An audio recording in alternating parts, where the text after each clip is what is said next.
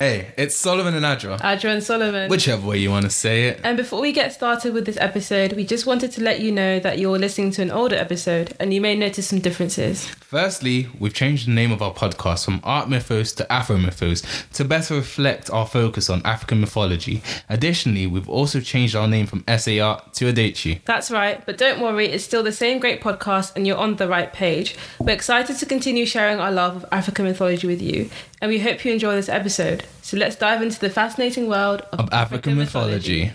Way down, Hades sound, Way down on the ground. Way down. way down under the ground. This is gonna sound so bad.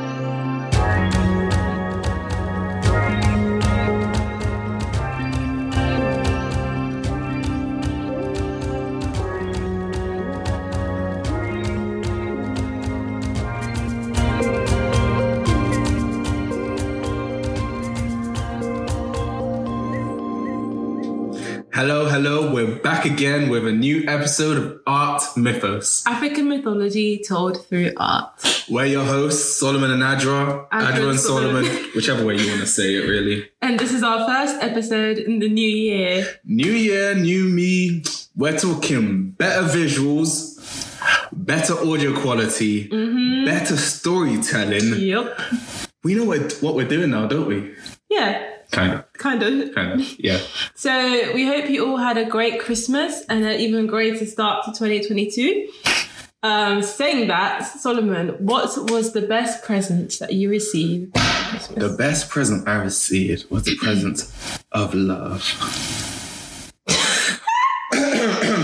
but really, the best present we uh, well I got um, was Yeah. a Secret Santa present from Andrew. Shout out. Ooh, shout out to Andre. Um, it's this wonderful Art Mythos black shirt. Look at it. Look at it.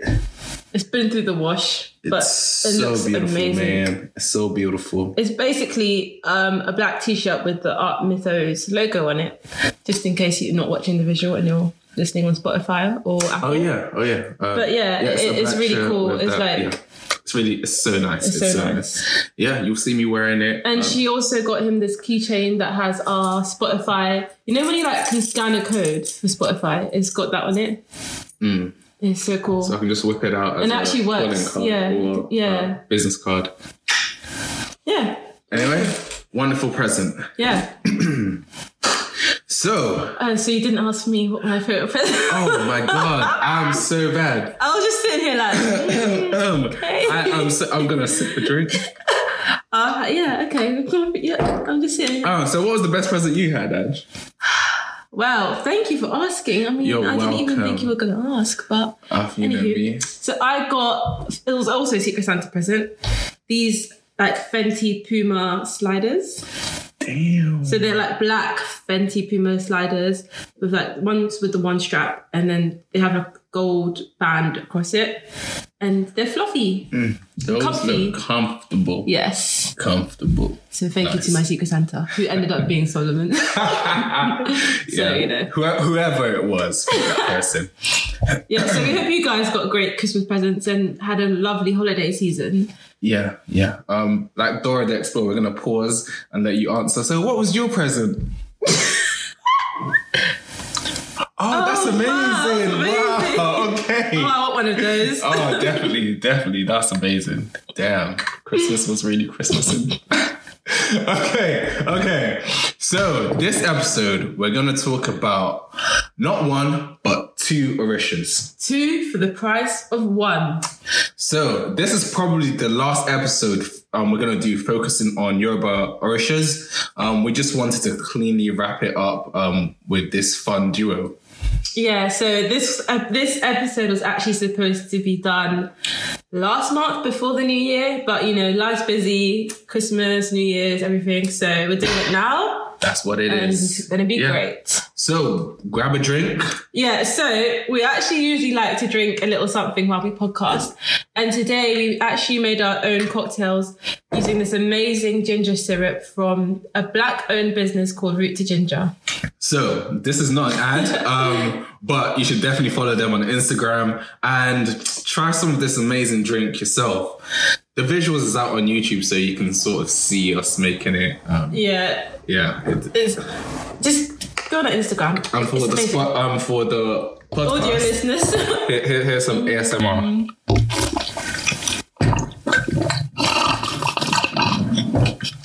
I tried. this is my ASMR. Epic No, fail. I nearly drowned myself. I actually nearly drowned myself for this. Nope. Okay. Okay. so, once again, grab a drink, settle down or not if you're like ironing or hoovering, whatever. Grab a drink and let's dive in.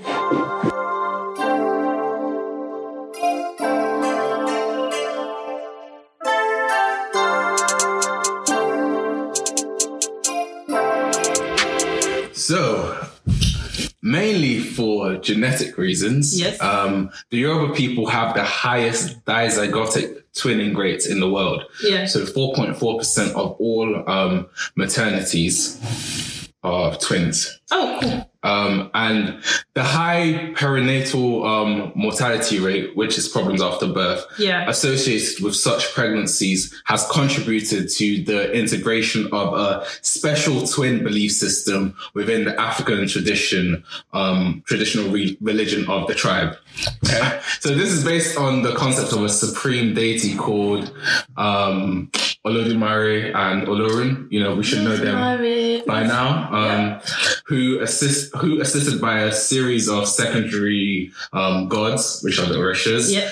Um, so this is a little recap for those who are just joining us this year. Yeah. That'll be nice. But really and truly, you should start from episode Yeah, I was gonna say it's not like chronological podcast, but it all kind of eventually ties together, especially with this Mhm. Yoruba Orisha series. So Yeah, so Yeah. nice. You know, be nice. Gotta get back at one. Um, so the Yoruba religion also involves um, immortality and reincarn and the reincarnation of the soul. You see, yeah. and the belief of reincarnation is linked to ancestor belief. Yeah. Um, it is taught that about two generations after death, every human soul has a chance to return to Earth in the bo- in the body of a newborn, Okay, cool. mostly within the family. So. Oh, that's cool. Oh, I get it. Because you know how some people like say like, oh, you act like your, like I don't know, your great grandma did. Like Mm. you have the same kind of. an old soul. yeah, yeah, yeah. whatever. Mm, okay. yeah. yeah. This is me. Whenever I'm out, I'll be like, I'm back. I'm gonna come back when things are a bit nicer. This reminds me of Wheel of Time. That is an Amazon series that we Yeah. watched, Mhm. and it's like basically the whole concept of their culture is that they believe that um, if when you die, your soul goes around the wheel of time and then eventually comes back At some other at some point other point. So they're always like, oh, when I come back, I'm going to do this. So yeah, Mhm. Yeah, and hope life is kind of yeah, next. yeah, it's cool. Great series. It is. It is. It is. So in ancient times, Yes. the Yoruba used um used to um reject and even sacrifice newborn twins. Strangely enough, historical scales were tipped so that twins nowadays are not only well accepted but welcomed. Um, but their birth is now also an occasion for great rejoicing, and I'll tell you why later. Um, it is believed that twins are able to bestow happiness, health, and prosperity upon the family. However, since they can also bring about disaster, diseases, and death, they will be treated with all due respect, loving, and care. The firstborn twin, whether boy or girl, is always called Taiwo, meaning having the first taste of the world. Um, whereas the second name, um, Kehinde, meaning um, arriving after the other. Although being born first, Taiwo is considered as the younger twin. His senior, Kehinde, is supposed to um, send out his partner to see how the outside world looks like. yeah. Um, and as soon as Taiwo has given the signal by crying, Kehinde will follow. Kehinde is supposed to be, you know, more careful, intelligent, and more reflective, while Taiwo um, is believed to be more curious and adventurous, but also more nonchalant. Basically, one of them uses the other twin as a tester. But I'm thinking, imagine if the world isn't good and the baby's like, nah, I think I'm gonna chill in here, you know, you know. Imagine if that was an option. Yeah, I reckon it will just be dead. Do you know what I mean? It'll just yeah, true, out true. Like, Like, uh, still. I'll, I'll, I'll come out next time. yeah, yeah, Imagine you just don't want your soul to come out at this Yeah. point in time. yeah. Yeah, that's wild. Anyway, from an anthropological view, Mm-hmm. um, some can explain the Ibeji belief um, provides, you know, a means of helping Yoruba people to cope with the emotional and um, yeah, to cope emotionally with the high prenatal um, loss of twin babies. Yeah. And yeah, and in the legends, it's widely accepted that the Ibeji twins are born from Oshun, goddess of fertility, Makes sense. Makes and sense. Shango, god of masculine virality. Yep. So- Episodes three and four, or something like that. Yeah, Gotta go back. Gotta go back. So basically, super babies. It's also said that Yamoya, Shango's other wife, Yeah. is their adoptive mother because Oshun was too wild to look after them. Makes sense. Makes sense. Yeah. Um, and lastly, the word Ibeji itself um, was a um, contraction from two simpler words, Ibi, which means birth, Yeah. and Eji, um, which means two. Um, well, two is Magi, but Meji, Magi, I don't Yeah. know. Yeah, so basically, that is an intro to the Ibeji. Oh wow, that's that's cool. Yeah, no, it is. That's wow. Okay. yeah, I put a lot in there, but with interesting facts for you to know. Yeah. Thank you. Yeah, now you know. great. I saw you laughing there a bit. Is it because I covered? know. Now you know. Did I cover some of the things that you're gonna say? Yeah, so basically, I'm going to be talking about the um, African origins of the Ibeji.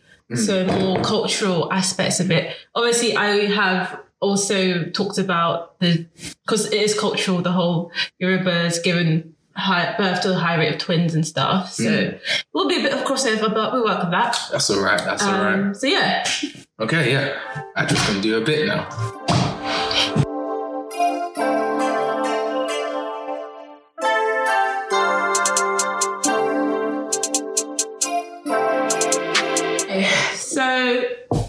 Now I'm going to go into African origins of the Ibeji. Strap it in because this is a lot. No, it's not. okay. So the Yoruba have, as you said, one of the highest birth rates of twins in the world. Mm-hmm. And the cultural responses to twin births as well as their deaths, you said, are documented in the carving and care of the Ere Ibeji. So the Era Ibeji itself is a more visual manifestation of the twins that was developed in the Yoruba region around the late 18th and early 19th centuries. So think of like a carving, a sculpture type thing. If you actually Google Ibeji, these, these things come up. Um, so it's customarily believed that an Ibeji child is as powerful when it is dead as it is when it's alive. So what happens is, you know how we spoke about how he said when one twin comes out and they're like, mm, the other's and it dies. So when a twin dies, what is called an Ifa divination priest will be consulted, as well as a sculptor who will be commissioned to carve the sculpture that I talked about. Um, and that will function as a memorial to the lost child and also as a ritual point to contact with his or her soul. Mm-hmm. So although the sculpture represents an infant, they are typically carved with features associated with peak maturity. So stuff like hair, facial hair, tribal markings, like slender proportions, like, mm-hmm. you know what I mean. So it's not sculpture of a baby. not necessarily. It doesn't look like an actual newborn baby. It looks more like a not not fully fleshed, maybe like a pre-teen, teen. kind Some of of- them have boobs, so Some of them, yeah, look like a bit older, but is important thing is they're not represented as babies or children. Yeah. Okay, so the sculptures are carved um, as if they were kind of not carved. Sorry, start again. The sculptures are cared for as if they were like live actual alive infants. So the mother or parents would rub the sculpture with oil, they would wash it, they'd feed it. I don't know how that works. And they would also clothe it Okay. because obviously it represents their dead child. Right. Um, so the Yoruba people do worship the Ibeji as a Orisha, and they're all portrayed in these wooden-like figures that I've just described. So these wooden figures, in particular, represent the actual Ibeji Orisha in the form of two twin children that you've said, you know, Taiwo and Kehinde. Yeah. Yeah, I love the name Taiwo, by the way. It's just a nice name. Taiwo, Taiwo, Yeah. Taiwo.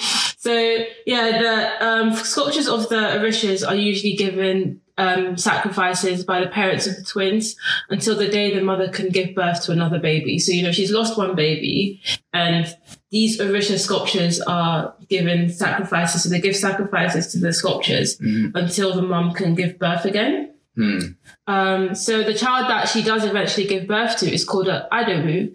Um, often referred to as, I don't speak Yoruba, so help me. Often referred to as Eshu Lehin Ibeji, which is called the trickster behind the twins, because Idowus are usually very difficult children, apparently. So the child that comes after twins is usually very difficult, which, I mean, That's you. Personally, I'm a child that came after twins. I don't think I'm difficult, but you know. Definitely is. Definitely is. So yeah, so you said that Ibeji children may often influence their parents. Um, did you know that they influence their parents so deeply that they can affect their parents' choice in occupation, especially the moms? So like, yeah. So apparently, when the parents go to something called a fetish priest, not what you think, but I don't know what it's called a fetish priest. Okay. Um, so if their child is sick, one of the twins, they'll go to a fetish priest and the mum has to like, has to yield to the occupational present preference of her child to help them get better. So whatever the child says the mum has to work, the mum has to work that job so the child can get better. Damn. But the children are nice in this respect, and they often like give the instead of giving a, like a new occupation to the mum, they'll say, "Oh, you have to like do hawking or sell palm oil or salt or something like that." Um, so not anything different to watch. They usually do like so, the so the child as an infant. Yeah. Okay, cool. I think the fetish priest translates what the child says. Where, where, goo, goo, gaga. Yes. Get on the road. So, if the mum fails to accomplish the Ibeji's wish, if she doesn't work what they say that she should work, it might result in permanent sickness of the twins and ultimately their death, which obviously is painful to the mum. Damn. Yeah. And in some cases, the mother herself might fall sick and die. That is mad. That is mad, man. That is mad. So traditionally, the Yoruba people regard Ibejis as divine children. You said um, they can bring lots of affluence to their family. Apparently, they have this supernatural power where they can easily find money on like the roadside and stuff and give it to their parents. Um, Yeah, and it's, it's great. I mean, can you imagine? That sounds like an amazing power. So to prevent any bankruptcy or, or indignation or anything bad happening, parents have to give really good care to their ibeji, to their children that are twins. Otherwise, you know, bad things will happen. Um, so yeah, the Ibeji Orishas themselves are high spirited, childlike spirits. They're full of fun. And if they're bored, sometimes they pull pranks on people. Um, that's just them, you know, they're, they're, they're not malicious people or Orishas, sorry, but they're like practical jokers and tricksters. Kind of like a Nancy-ish type vibe. Mm. Yeah. You know what reminds me of? You know the Cramp Twins? Yes. Yeah. Uh, uh, yeah, Yeah. that's what it is. However, though, you guys, you can't underestimate the Ibeji Orishas because they're actually not children. They're powerful spirits who appear in the guise of children and they have fun playing at being children. They also have a history of healing illnesses and especially mental disorders and rescuing endangered children. Um, So to keep the Ibeji from entertaining themselves and playing tricks on you, you have to keep the atmosphere in your home lively and interesting. So like good food, good conversation, music, entertainment, stuff like that. Okay, so this entertained them. Yeah, to entertain the, the Ibeji. Mm, okay. Um, yeah. Um, so fun fact about the Ibeji. Mhm. They're often linked to saints Cosmas and Damien, who are patrons patron saints of phys- physicians. that was that was like a tongue twister. Patron saint of physicians. So they're kind of like Loki, you know Loki, the god of mischief. Right, so we're back to yeah. Nancy type. Yeah, you know, Thor's Eshu. brother, yeah. Cool. Mhm. Eshu, as you said, the trickster god. Um, and also sometimes they're also likened to Hermes, um, you know, the Olympian god who was also a divine trickster. Okay. Yeah. So just for people who are more like in the touch of like, you know, uh, Marvel and Greek mythology, that's kind of who the Ibeji are. Right. Okay. Yeah. Yeah. Um, so what type of offerings would you think to give the Ibeji? Ooh, what type of offering? Damn. Um, I would give them. Oh no! As as kids, I'll give them toys. Well, remember the Ibeji aren't kids, but they kind of manifest in the like mentality of kids-ish. So they are like kids. So toys is great. Mhm. You would give them toys. You'd give them sweets and fun stuff. Some people even construct doll houses for the Ibeji to give them. Um, traditionally, though, the Ibeji like to enjoy sugarcane, fruit, um, yellow rice, okra, anything sweet. That, that's what they like. Um, you can even go as far as to puree and cook black eyed peas and drizzle it with palm oil to give to them. And you can give them fizzy drinks and juice and stuff like that. Another source I read though, they like beans and vegetables and pumpkin and cake, which is kind of the same vibe. Yeah. So they also like this dish called an ekuru. As a Nigerian Yoruba man, do you know what ekuru is? As a Nigerian, no, I don't know what ekuru is. What what is ekuru? So ekuru is similar to moi moi, because both are made from peeled black-eyed peas. Mhm. However, unlike moi moi, ekuru is mixed with pepper and other ingredients before steaming, and it's wrapped up in leaves or tin cans, which is similar to moi moi, and it's steamed, and it's always served with fried pepper stew. Okay, sounds very Um, much like my mom. You can Google it because it's, it's actually very much not moi moi, but it's similar. Okay, cool. Yeah. So to wrap it up, it wouldn't be a great African origin segment without some kind of prayer or something like that. Okay. And you know, me being me, I found one. Um, so this is a song. I couldn't find any audio, so I actually don't know the tune. She's gonna sing for us. Sing. I don't know the tune. It's meant to be a prayer. I mean, a prayer song kind of thing. Um, Let me hear them vocals. There is palm. Joking. there is palm oil. There are beans. I am not therefore afraid, Oniye.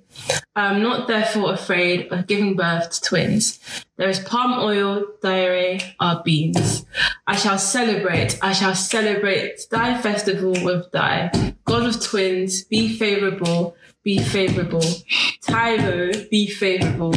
Kehinde, be favorable. Be favorable. Be favorable. And that's it. Woo! Yeah.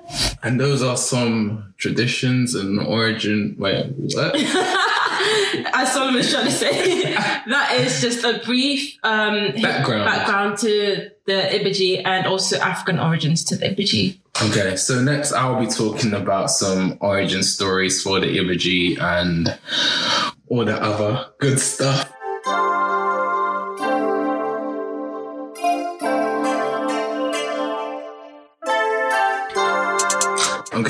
So here I am telling you another origin story of the Ibejis. So we're gonna start by setting the scene of the backdrop of what it was. so, from the northern regions of Yoruba land, a paticus um, spread regarding the origins of the Ibeji. So, paticus um, is like a oral, oral parable Okay, I was just um, or to ask what sacred story. okay, cool. Yeah. So just think of it like a parable, but you know, oral tradition, you know, it's passed down. So the oral literature reminds us that in a small village, a now defunct village, um, an old Oba, which is a king, had no male heirs to inherit his wealth. Mm-hmm. He had many wives and daughters from those wives, but male offsprings eluded him. The senior wife was barren, as was the youngest wife. Mm-hmm. Both knew that conceiving a boy would guarantee their place in the household. Yeah. So each consulted the diviner for advice on how to conceive a boy. Through the use of Ebo, the two wives became pregnant and produced male children at the same time. But the Orishas was very sympath- sympathetic to the younger wife because she was abused by the older wife. Yeah. And so they gave her twins, one male and one female. Oh. Even though the rest of Yoruba land regarded um, twins, twin births as evil, the king thought this was a sign of heavenly favor Yeah. for both he and the youngest wife. So her status in the house was enhanced. She was given dominance over the household. Unfortunately, this love for twin births did not flourish throughout the empire. For quite some time, throughout the majority of the nearby territories, the birth of twins remained as an offense punishable by death. That is very wild. Very, Like- very wild. If you just deep. That's crazy. Yeah. So, change came to the nation in the 11th century, a change born in the kingdom of the ancient ancient city, Oyo.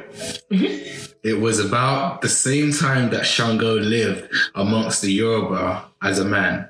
So it always comes back to Shango. Always comes back. And you know, when I was looking into it, I realized why the Orisha of thunder and lightning was so important. It's because Yoruba land has the second most frequent amount of lightnings and thunder in the world. So you know, it's pretty important to them. Um, anyway, he was an accomplished king, the fourth of the city, and it was under his reign that peace and greatness were brought to the Yoruba nation.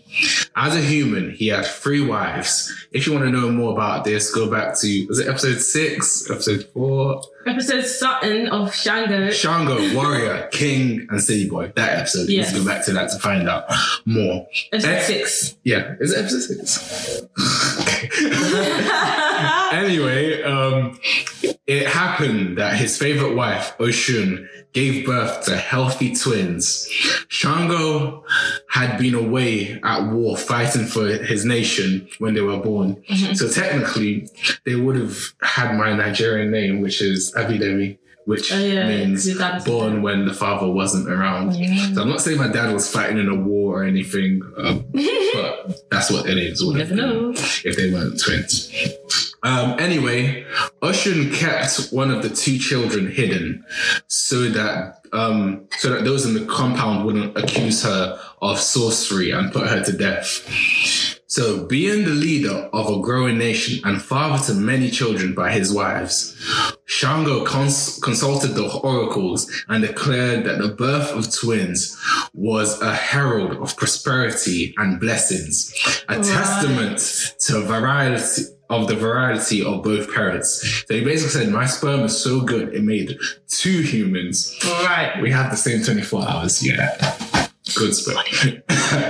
um, so this this gives um, this gives me um, King Henry the eight eight I was vibes. literally going to say that earlier. When he said the thing about the wives trying to get a son, I was thinking, this is King Henry VIII all over. Yeah, but the way I'm talking about is that because um, if you you know when he asked the church to allow him to Oh, yeah, and then he made the Protestant. yeah, so he made you know if the laws of the religion don't favor you, change them. Yes, that's what That's what you gotta do. did. Yeah, um, a little bit of terrible history. um, so Love Be- histories. That's what it was. Histories. My bad. Um, so, because of this, the ancient empire ceased to slaughter the innocent children and their mothers. I mean, they shouldn't have been doing that anyway, but we move. All We those do. Kids and women killed. That's So sad. Um, yeah, so paying homage to the viral nature of the family from which the twins emerged. So because the Oyo Empire spread, amassing land, wealth, and prosperity, the national thought regarding twin births changed. Yeah. So, another legend born after Shango's ascension tells us that for many months, strange illnesses and diseases began to claim the lives of the wealthier family's children, but not those of the poor.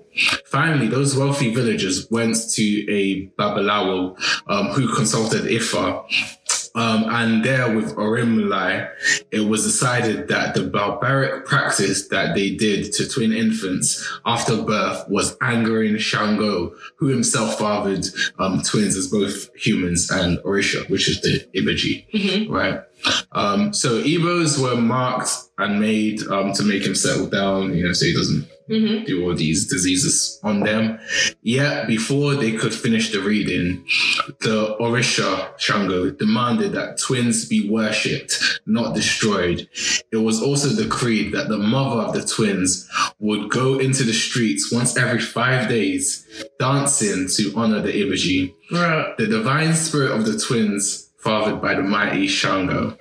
No one Wait, what's the dad doing? Why is he not dancing in the streets?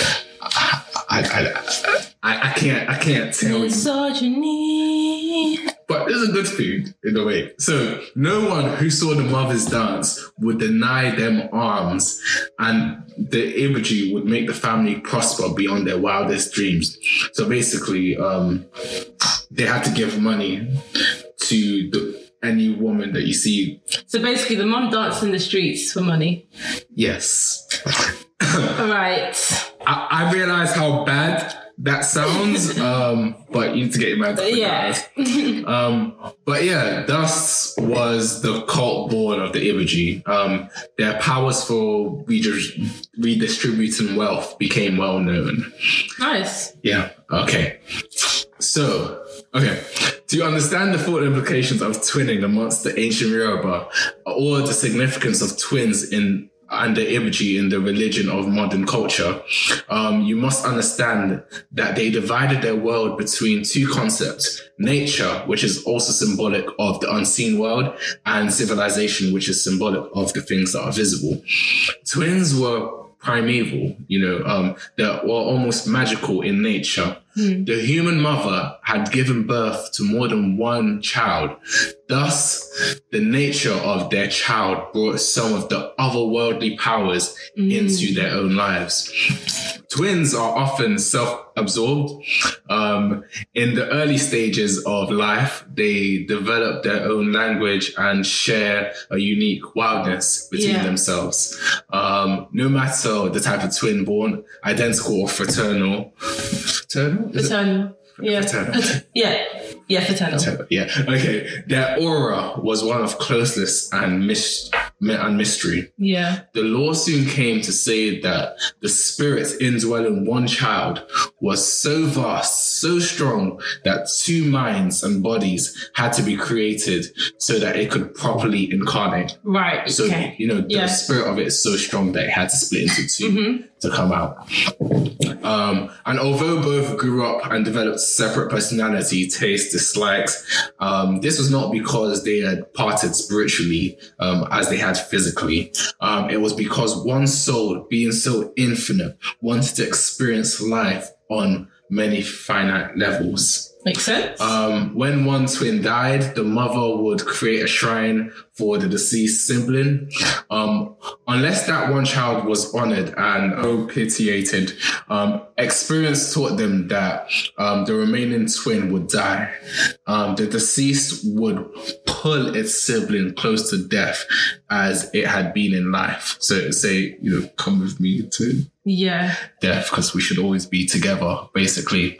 And as time passed, um, the law of twins increased. Um, the cult of the Ibeji grew, you know, because, you know, there's more twins, um, there's more stories about them. Yeah. Cult grows.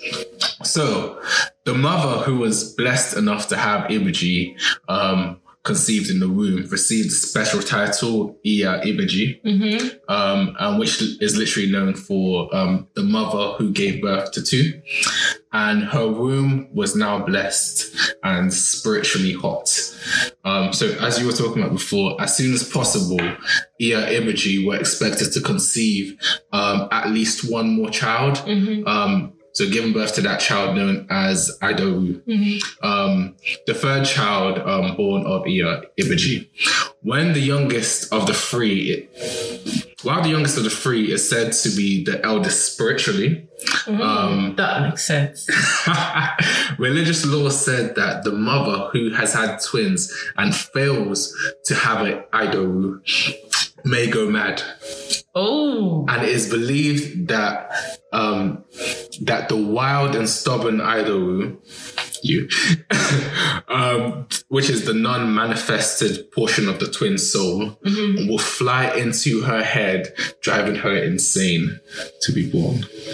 nice. So we calling you idol? No, no, no, no, no, no. To be fair, if you just mix up, I know it's, it sounds kind of- similar, it's like, like the same I spelling as my I name. don't. But no.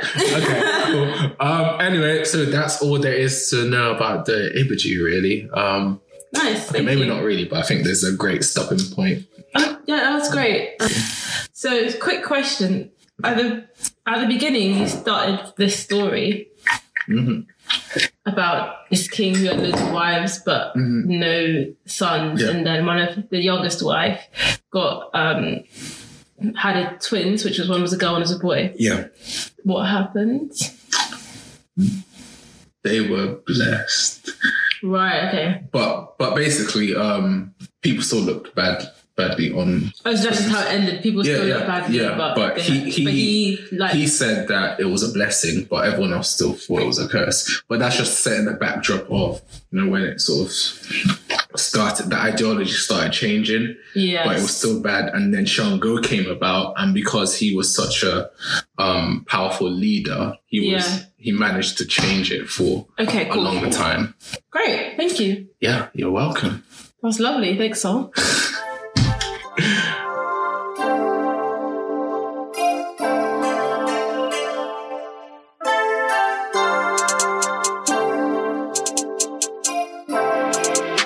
So, the folktale that I'll be telling you today is an East African legend called Marwe in the Underworld or Marwe into the Land of the Dead.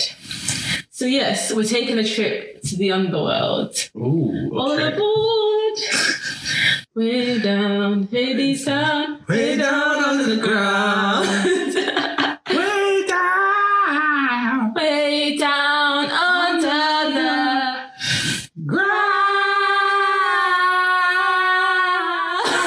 Is gonna sound so bad. We, we can sing, um, we're just trying not to. Yeah, we're purposely not singing properly because you know. yeah, Yeah. of course. Um, but yeah, that, that that's just a snippet from Hadestown. Great musical. Okay.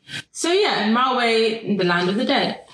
Just a quick trigger warning before I start. This episode does contain a very brief mention of suicide. So if that's not something you want to hear, then I'll let you know when to fast forward.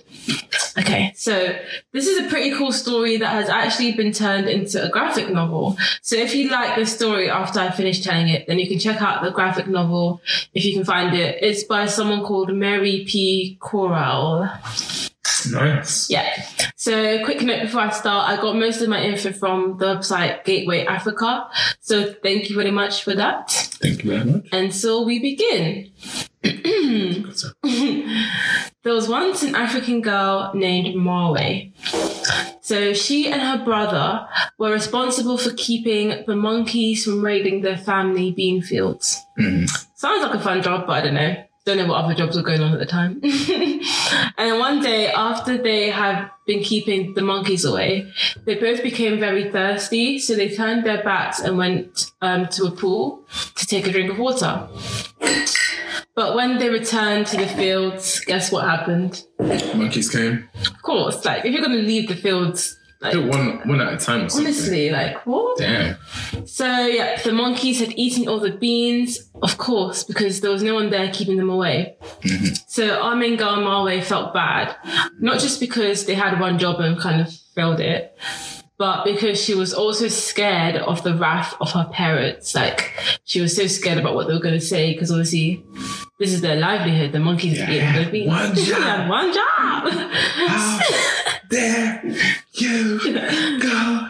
I'll show you a drink. wow. Okay. So, uh, trigger warning. Skip about thirty seconds now if you want.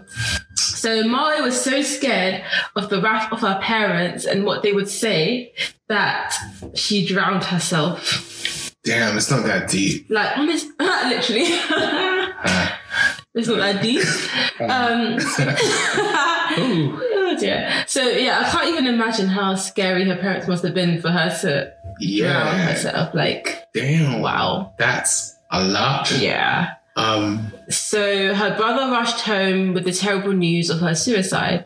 Like, also, where was her brother when this happened? Like, what was he doing? Like, I mean, like drowning. Like, do you know what I mean? Did he not see her drown? Like, I'm just like, what? yeah.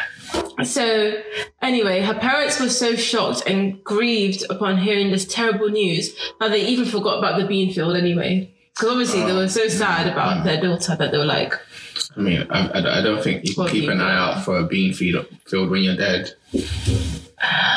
So back to our girl Maui. so she had sunk into the bottom of the pool until she entered the land of the dead. Now, in the land of the dead, she came up to a house where an old woman lived with her children. Mm-hmm. This old woman identified herself as Maui's guide in the land of the dead. So many years had passed, and Maui had been living with this old woman, helping her with the chores upon her own accord. Actually, she wasn't mm. forced to anything. She just mm-hmm. wanted to help this old woman. And many years is a long time. I'm guessing like five years or something. So understandably, Maui became very homesick and began to think of her parents and her brother. So the old woman was able to read Maui's heart, and she knew that she wished to rejoin the living. I mean, I didn't know this was an option. Like, I didn't know you could be like, mm, I would have told you at first. like, I didn't know, like, you know, I'm You feeling know, a bit I, homesick. you know, I don't, I don't think it was my plan to be here doing chores for the dead. so, There's an option. okay, cool. So, I'm going to ask you, Solomon, a question. It might seem a bit random, but yeah. Do you prefer the hot or the cold? No context. I prefer the hot. Okay.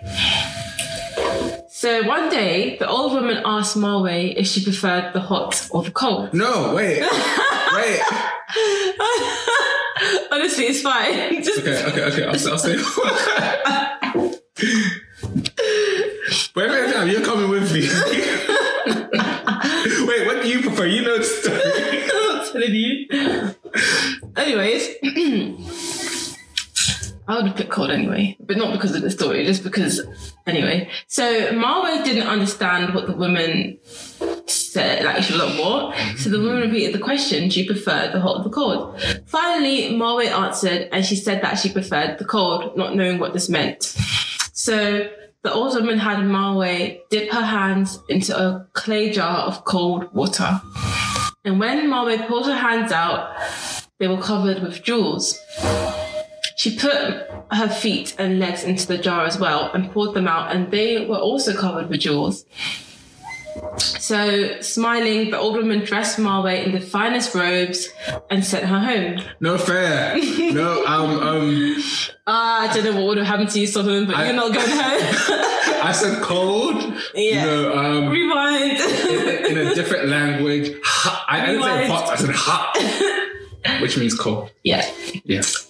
So the old woman also had a gift of prophecy. So before Mari went home, she told her that she would soon marry the finest man in the world, a man named Sawaye.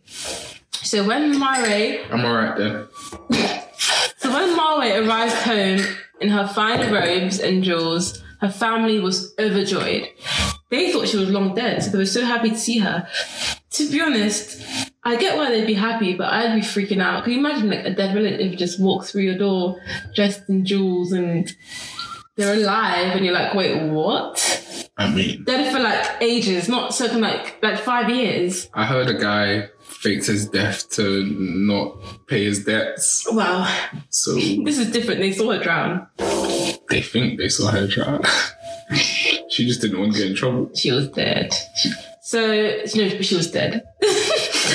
so they marveled at her fine clothing and then newfound wealth. And word spread quickly through the countryside that there was a rich, eligible young woman in the territory. And soon Marwe's home was visited by hundreds and thousands of suitors. Um, so Marwe Bachelor? I want to be a rich auntie. what do you mean? No, Man, Are you forgetting the prophecy that she's gonna find a man Zoe? she don't need Oh no man. So Marwe ignored all this guy. Independent ladies out here. Marwe ignored all the men, including the most handsome of them all, As she should. except for a man named Sawaye. Hmm, okay. Yeah. Okay. Do you remember the name Sawaye? No. I'm joking. Uh, He really doesn't remember. it reminds me of, you know, a handsome um, young man called Solomon. Who's Sawaye? Yeah. Okay. You know, the description seems to fit. Yeah, because remember, the old woman said that she would marry the finest man in the world, and his name would be Sawaye. Yeah. Well, my dear, they do say beauty is in the eye of the beholder. And you behold it. Because Sawaye suffered from a terrible skin disease. that Lord have mercy. I was set up. I was. This is a setup. This is a setup. Yeah. So he suffered from a terrible skin disease that made him look ugly. However, since Marwe had been to the land of the dead, she was able to read the hearts of men, and she knew that Sawaye was actually the best of all of the men. She saw his heart, not his face. I, I don't accept it. So Sawaye and Marwe got married and had a great feast. And after their wedding night, when the marriage was consummated, Sawaye's skin disease disappeared, showing his face to be the most handsome of all, like the old woman said. Mm-hmm. So it kind of gave me like Beauty and the Beast vibes, you know, like Belle and the Beast, and mm-hmm. then he becomes the prince. Yeah, kind of like that. So, as Marwe had plenty of fine jewels to spare, they had bought a herd of ca- cattle, and soon Marwe and Sawaye were the wealthiest people in the land. Happily ever after. That's it, not really. So, you might be thinking now, you know, they're living a good life, they're happy. However, not to forget that there were many suitors of Marie, you know, all the men that she rejected, and they were very envious of Sawaye. I know, right? It's other women. Honestly, but at least I think this one had money. That's why they were especially like, mm. Get your so money up, guys. on top of all of this, they're Four hours. guys got 24 hours a day. You live in Beyonce's 24 hours. so yeah, um on top of this, all of their friends and neighbors had also changed. They were now resentful of the wealthy young couple. And I don't know why, like uh, She died. like what? She literally died. The host that the hostility grew so bitter that a group of neighbors and the men attacked Sawaye and killed him. Wow. Yeah, I mean, is it ever that deep? Damn. But as we know, our girl Marwe had already died before. She's like, I've been through this before. Like, you know, I'm I'm a pro now. Got the t-shirt and everything. Wow. And even better, she knew the secrets of the underworld, including how to revive the dead. So she took her husband's body inside their home and recited magic incantations that she had learned from the old woman, you know, mm-hmm. in the land of the dead. And Sawaya revived stronger than ever.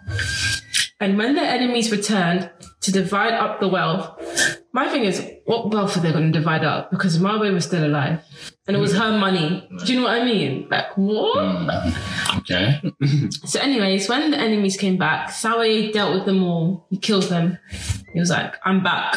I'm strong. So, Marwe and Sawaye lived in prosperity and happiness for the rest of their lives. And since both of them had died before, they met their final ends without fear. Okay. Wait, wait, wait, wait, wait. Why, mm-hmm. why, why wasn't he able to stop them the first time? Because he wasn't strong and there was a lot of them. But So, when so he had to die to be strong. Yeah, because when she brought him back from the dead, he revived stronger than ever.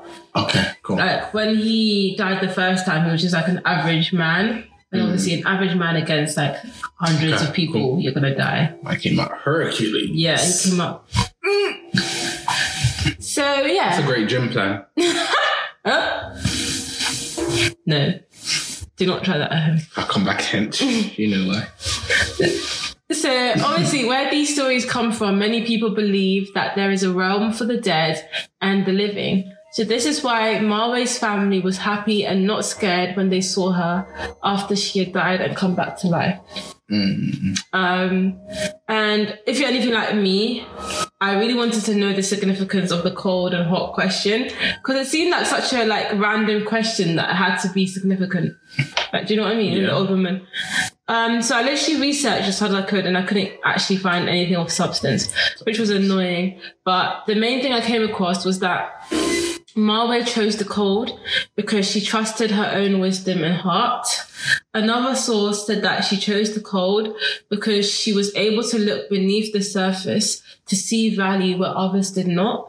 So I'm guessing this is my interpretation. I'm guessing because she was in the underworld and that is normally seen as like hot, fiery place.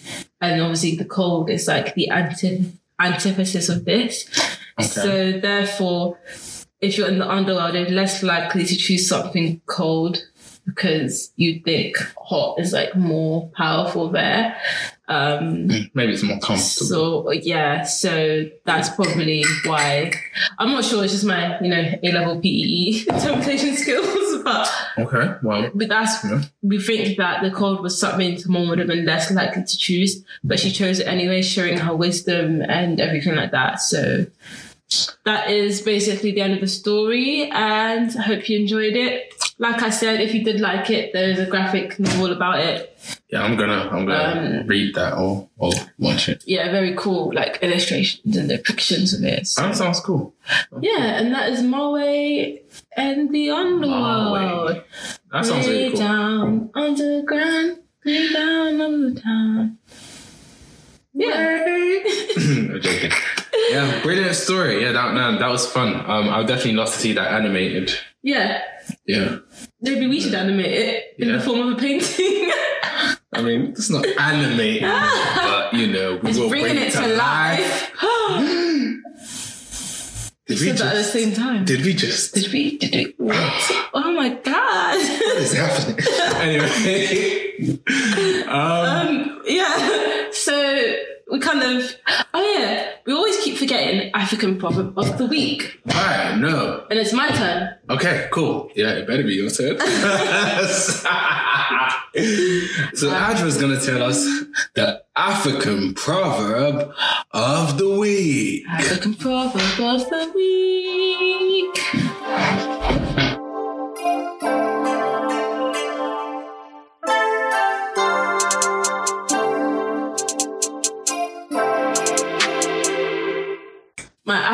Proverb of the week is the best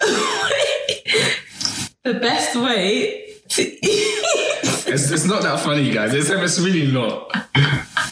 The best way to eat an elephant in your path is to cut him up into little.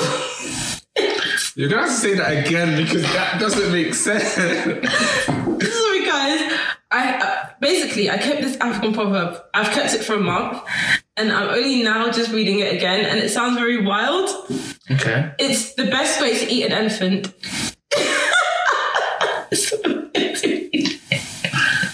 Wow. Okay, so apparently she can't read anymore. so the African proverb of the week is the best way to eat an elephant. What the hell? okay, I'm gonna say it one more time. So wait, no, no, wait, it's because you're laughing. Oh, sorry, sorry, Okay. sorry. Okay, so the best way to eat an elephant in your path is to cut him up into little pieces. Thank you. Right. Okay, so Wow.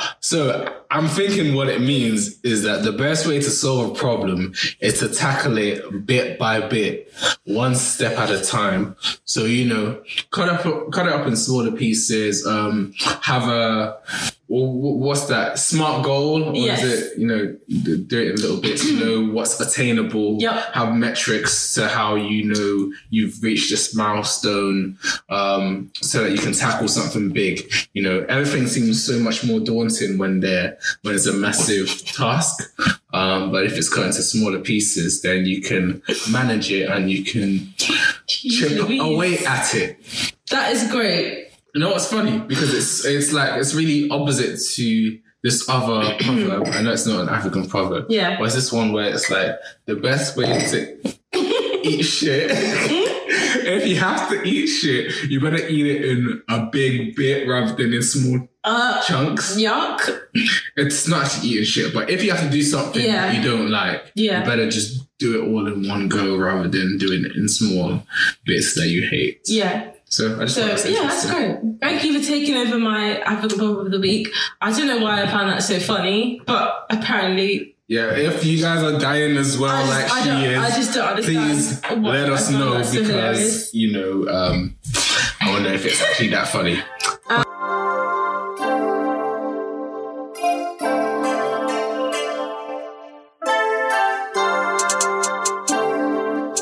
So anyway, this has been a very enjoyable first episode back, first episode of the new year.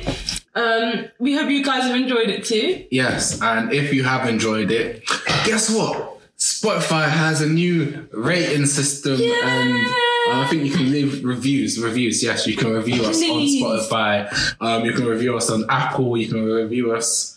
Yeah, I think we're on Apple, we're on Google Podcasts, we're on Spotify, we're on RSS. So, and now on all of them, especially on Spotify, you can leave a review, like an actual Yeah. written review, as well as a rated review, which you couldn't do before. Yeah, So please, everyone who had Spotify that wanted to do it and messaged us saying that they couldn't because Spotify didn't allow that, they do now. So that would be great. Um, Yes, and it's also a way for you to leave a nice little comment or Yeah. to engage with us on some of the questions that we're asking. So I'm not talking to the wind.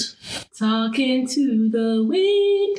So, um, on that, we actually do have a Twitter page for Art Mythos now, and it is at Art Mythos underscore. And we would love to know, like, what folk tales you want us to tell, what, like, mythological, mythological figures you want us to focus on, and stuff like that. So please don't be afraid to DM us and message us, even on Instagram at sa.art. Um, yeah, we Yeah, would love to let us know. Let us Like, know. Um, and yeah, if there's any you particularly liked um, that we you know already said, Yeah. let us know. Um, yeah, we want. Yeah, to like, what's your favorite episode? Let us know so we can be on that same wave. Like, Let's build a community of people who are learning about.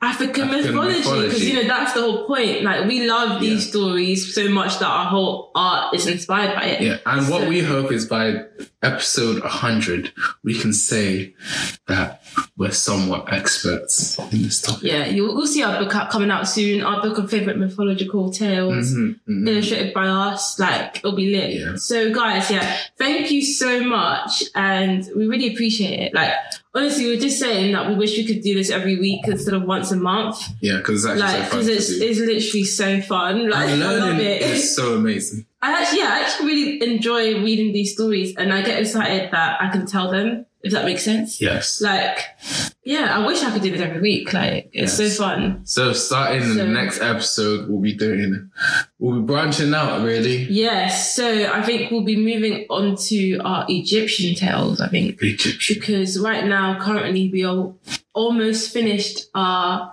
depiction of Nef I, I can never say her name. Oh, yes. Ne- yes, Nephtitis. So yeah, we'll be branching out of Yoruba land, bye bye Nigeria. We're flying to other places in Africa now.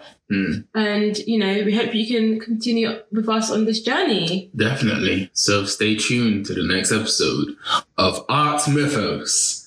African mythology told through art. We were your hosts. Solomon, Solomon and Adjua. Adjua Solomon. Whichever way you want to say it. Thank We're you. Dinner. Oh, what's it about?